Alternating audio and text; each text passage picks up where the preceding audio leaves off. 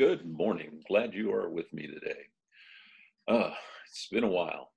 It's been a while since we have been staying in our homes, and we're just now getting opened up, and we still have not opened up facilities at Central, but we look to do so as soon as possible. So please continue your prayers to that God would bless us with the end of this virus, this pandemic. Today is probably going to be a difficult time for me to say these things, in part because of my experiences. So bear with me, if you will. I'd like to talk to you today about something that's been going on in our country for years. It has not been talked about because, in part, we don't know what to say. At least that's my opinion. In the book of James is a passage that I will start off with momentarily. So I invite you to turn with me, if you would, please, to James chapter 2. James chapter 2. It was 4 weeks ago that a man by the name of George Floyd was killed by a police officer in Minneapolis, Minnesota. And of course, we have seen the riots and the protests on TV covering many cities in our nation, many cities around the world who have reacted to this abhorrent crime. And while I don't know all of the facts that went on with this, I do know what I saw from a bystander's video, a video that you have seen clips from. A man by the name of George Floyd, who happens to be African American, was on the ground with a police officer seated on him with his knee on Mr. Floyd's neck. Mr. Floyd died as a result of that interaction with the police officer. There were 3 other police officers around him, and there were other people with him. And of course, when this happens, and rightfully so, it draws attention to a racial divide in our nation, a divide that should not be there, but a divide that is there. And that divide even affects those in churches. It has historically, and it has continually. I'm glad it's not as bad as it used to be, but it's bad enough, and it shouldn't be that way. And there are many reasons that we could get into about this, and they would come from the political to the practical to the religious. But we need to end this type of behavior in our country. It's not right, and the church needs to stand at the forefront in trying to overcome this evil. So let me begin with James to establish a foundation of what James is saying that I think applies in this situation that we're dealing in. James writes, "My brethren, do not hold your faith in our glorious Lord Jesus Christ with an attitude of personal favoritism. For if a man comes into your assembly with a gold ring and dressed in fine clothes, and there also comes in a poor man dressed in dirty clothes, and you pay special attention to the one who is wearing fine clothes and say, 'You sit here in a good place,' and you say to the poor man, 'You stand over there,' or 'Sit down by my footstool.' Have you not made distinctions among yourselves and become judges with evil motives? Listen, my beloved brethren, did not God choose the poor of this world to be rich in faith and heirs of the kingdom which he promised to those who love him? But you have dishonored the poor man. Is it not the rich who oppress you and personally drag you into court? Do they not blaspheme the fair name by which you have been called? If, however, you are fulfilling the royal law according to the scripture, 'You shall love your neighbor as yourself,' you are doing well. But if you are showing partiality, you are committing sin and are convicted by the law as transgressors." I think that's an adequate statement of James in that passage that we need to think about under the present circumstances that we find ourselves in. And people are responding in violent ways because that's just the only thing, I guess, they know what to do. Now, granted, there are some who are just violent people who are caught up in this. And they are trying to exercise, not to bring about a discussion on racial harmony, but they are trying to further other political agendas. At least that's my opinion. And then there are those others who are just opportunists to see in the riots that they can go in and improve what they think is their state in life by getting some merchandise that they don't have to pay for. And that is wrong as well. The protests that are nonviolent, that haven't hurt anyone, are such as are protesting an evil that was done to a man of African-American descent. Partiality was shown. Now, I don't know all of the circumstances surrounding Mr. Floyd's death. I only know of the circumstances that I have seen, and that is one-sided. I don't know what the other circumstance was, but from what I've seen in the video, that was uncalled for. And it'll take a lot to convince me otherwise that it was called for as a normal reaction.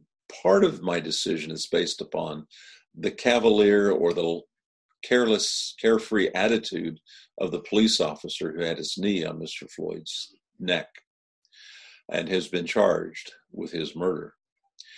But anyway, aside from all that, let's look at this today. Because James is talking in the church to Christians about not showing partiality to anyone, not to a poor man or to a rich man. We are brothers in Christ, and as such, we should act that way. I can only speak from my experiences, and my experiences are not very many. I grew up in an area where there were no racial minorities. And that's all I can say. Now, for the first 7 years of my life, I lived in a slightly larger town where there were some minorities, but I only have vague recollections of things that happened.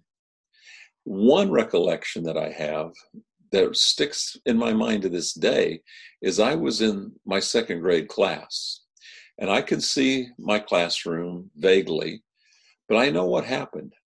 It was Valentine's Day. We were all getting ready and excited because that's what 7-year-old boys and girls do. They're excited about Valentine's Day because they're going to get candy. And you get some cute little Valentine's cards and you sign it, have, be my Valentine, and you put some candy in an envelope and you go around to everybody's desk and you drop them in their envelope on their desk, if you will.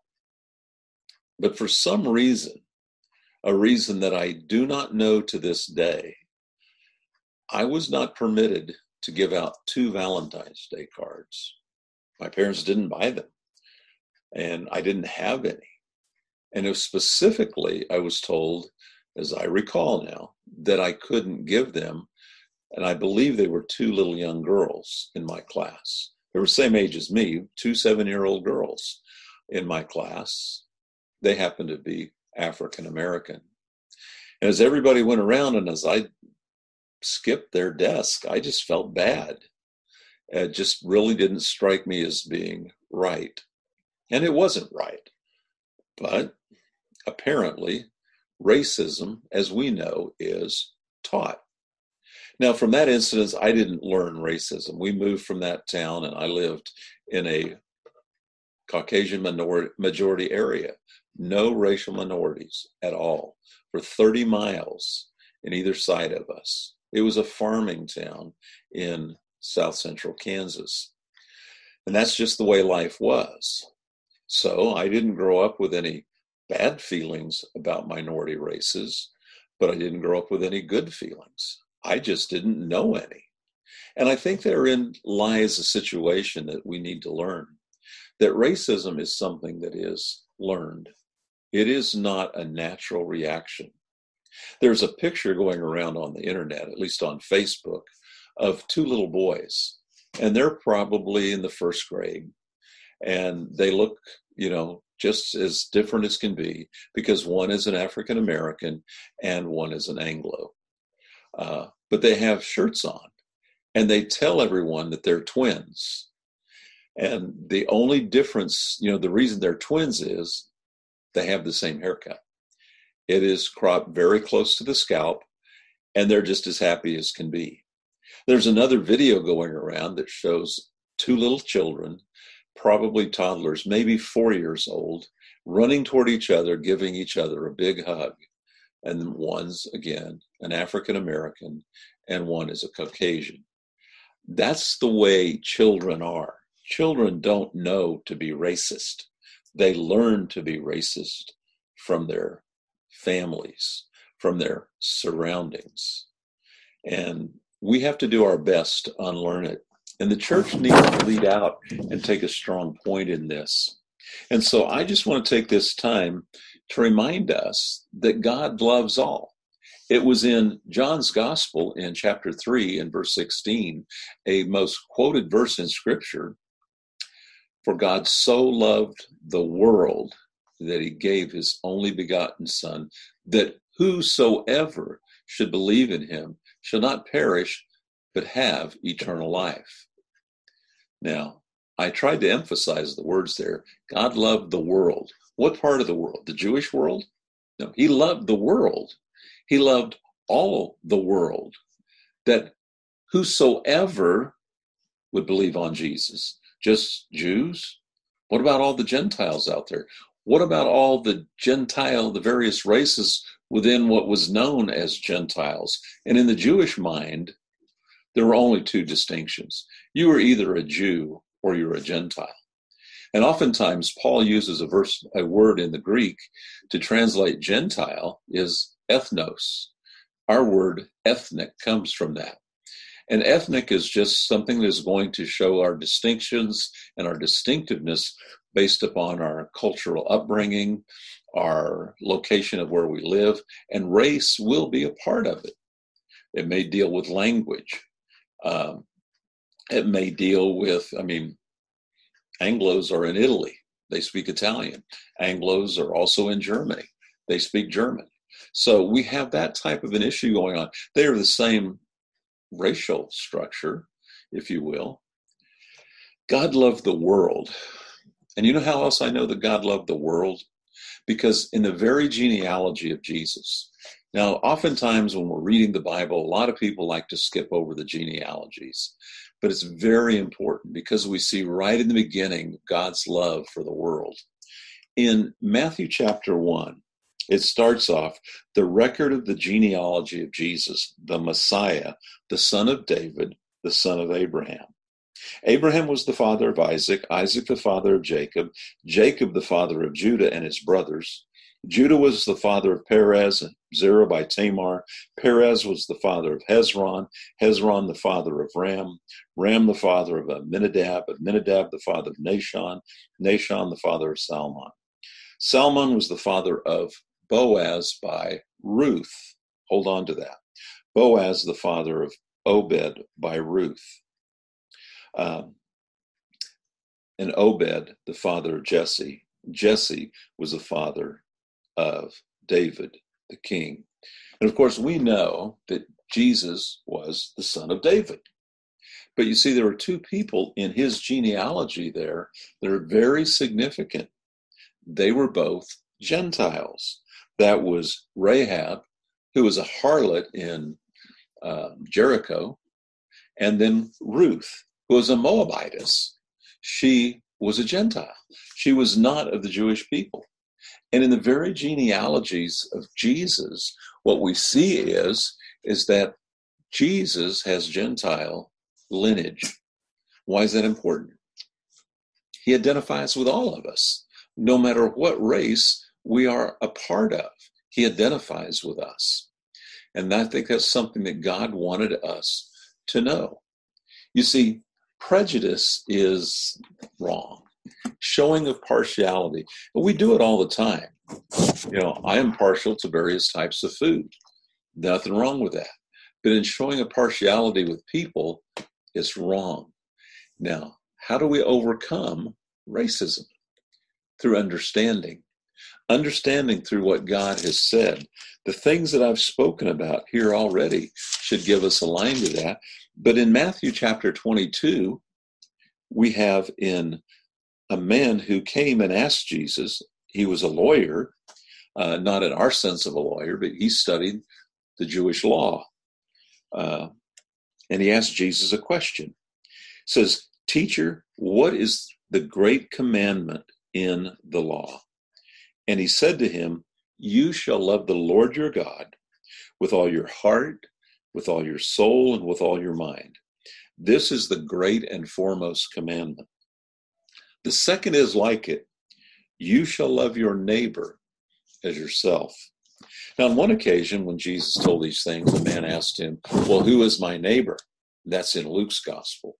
And we know that Luke then went on to teach a parable about a man who was beaten and robbed and left on the side of the road to die. And two men passed by him going down from Jerusalem on the other side. They stayed on the other side of the road. They didn't get close to him. One was a priest, the other was a Levite. But there was another man, a Samaritan, and he stopped, cleaned up his wounds the best he could, and took him to an inn and gave the innkeeper some money to take care of him and said, "Use whatever you have. This runs out. I'll come back and check on him, and I'll pay you then what you've spent on his care." That man was a Samaritan. So we know that those who are our neighbor are those who are fundamentally in need. We don't know if the man who was attacked was a Jew or a Samaritan or someone from some other type of a Gentile from the area. But we do know that the Samaritan was singled out. The man was singled out who needed help. The man that we saw in need is our neighbor. So anyone literally could be our neighbor.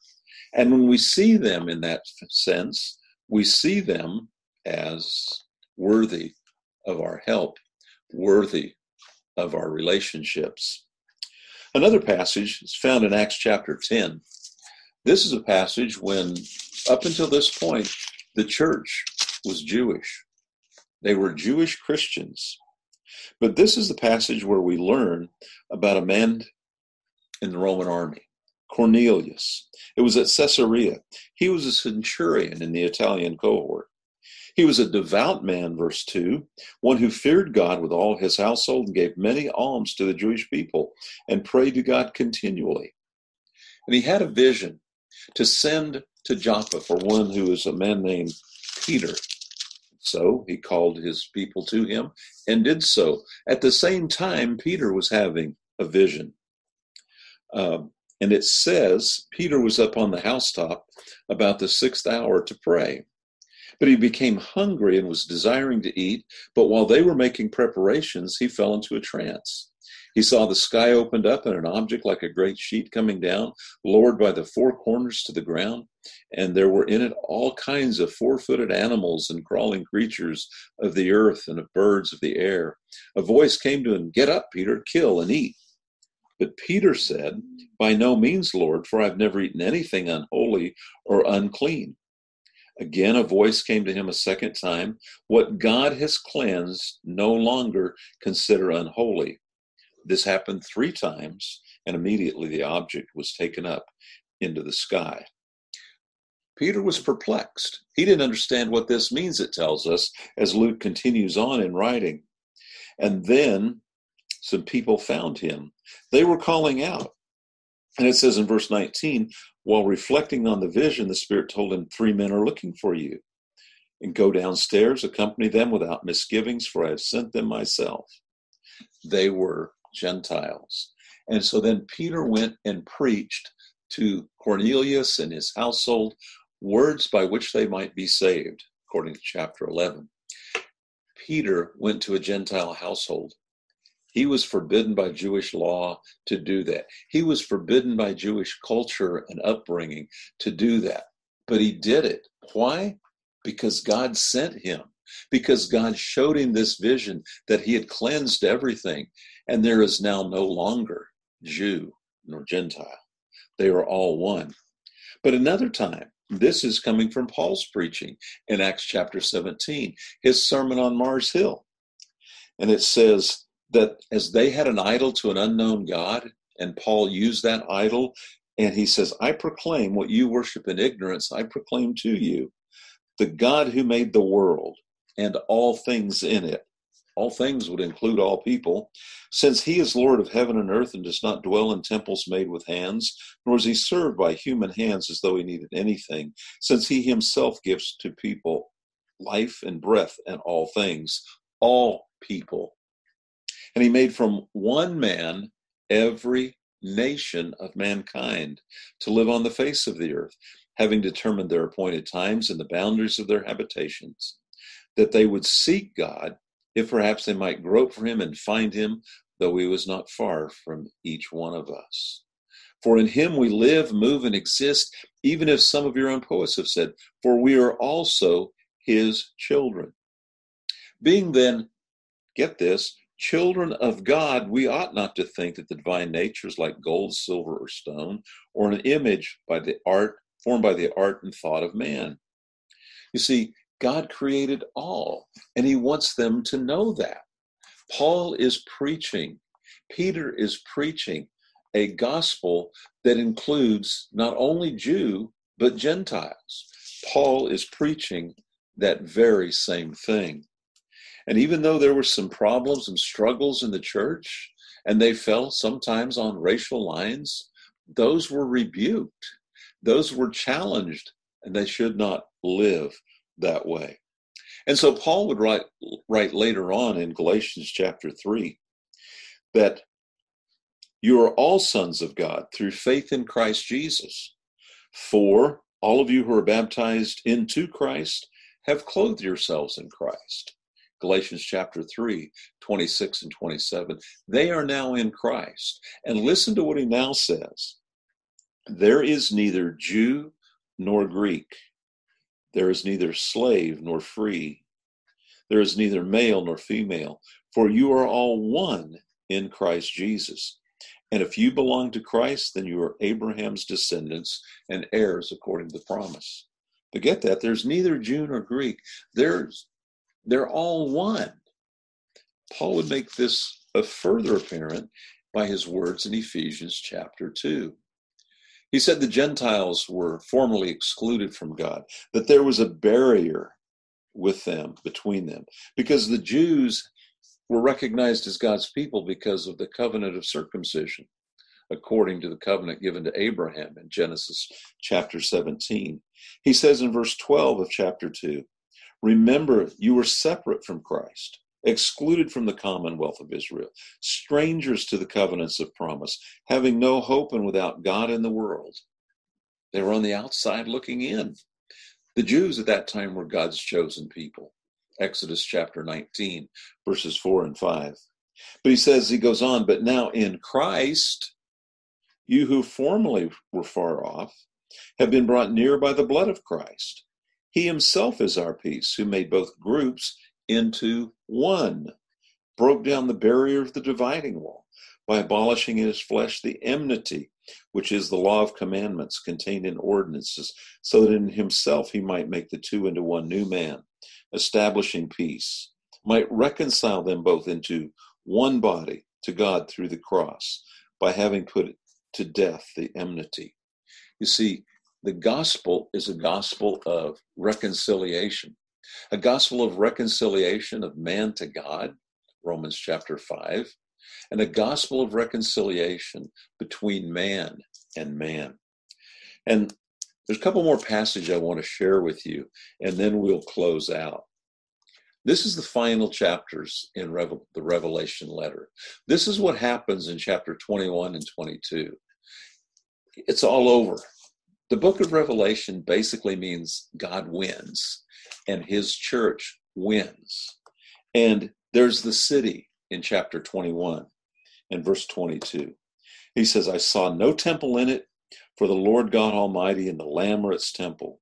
And the city has no need of the sun or of the moon to shine on it, for the glory of God has illumined it, and its lamp is the Lamb. The nations will walk in its light, and the kings of the earth will bring their glory into it. The nations, again, the Greek word ethnos. It's a word that means Everyone but the Jews. It means every ethnic group, literally. Very similar to what Jesus would say in Matthew 28 when he's commissioned his apostles to go into all the world and preach the gospel. And Matthew 28 says, all authority has been granted to me in heaven and on earth. Go therefore and make disciples of all the nations. Patata ethne, every ethnic group, every culture, every race, every people, every ethnic group, in keeping with what John wrote in chapter 3 and verse 16. For God so loved the world that he gave his only begotten Son, that whosoever should believe in him should not perish but have everlasting life. That is us as Christians. We are to go into every ethnic group and proclaim the gospel so it will reconcile them to God. And in reconciling them to God, they're reconciled to us because they are now our brother. So if you're following along in your Bible, turn with me, if you would please, to 1 John. 1 John deals with the love of God quite extensively. He says in verse 7, Beloved, let us love one another, for love is from God, and everyone who loves is born of God and knows God. The one who does not love does not know God, for God is love. God is love. That's what we have to do. Now, I have some ideas on the racial things, as what's going on. I honestly think sometimes government makes it harder, because they meddle. This is not something that government can solve. We have to solve it as individual Christians, reaching out to one another, reaching out to the world, because laws can legislate numbers. They can legislate that you hire X number of whatever they want, but they can't legislate that you accept them as a brother. They can't legislate that you respect them. But love does. Love does that. And so that's what I want us to do, is to grow. I know this just doesn't even touch the hem of the garment, so to speak. These are some thoughts that I've had, and I just wanted to share them with you today. As we strive to deal with these protests and these riots, know that the way we get through them, as with any moral issue, is not through legislation, but through love. The love of God that compels us to go to our fellow man and talk to them, to listen to them, to respect them, and to proclaim the gospel to them. For we are all one in Christ Jesus. Well, that's the end, and I just want to thank you for listening to me today, and I pray that these thoughts are some that will bless you as you've listened to them. I pray that you'll continue to pray that our nation will be healed and that God's church will take the forefront in reconciling mankind to God and to one another. Thank you again for being with me. I really appreciate it. God bless.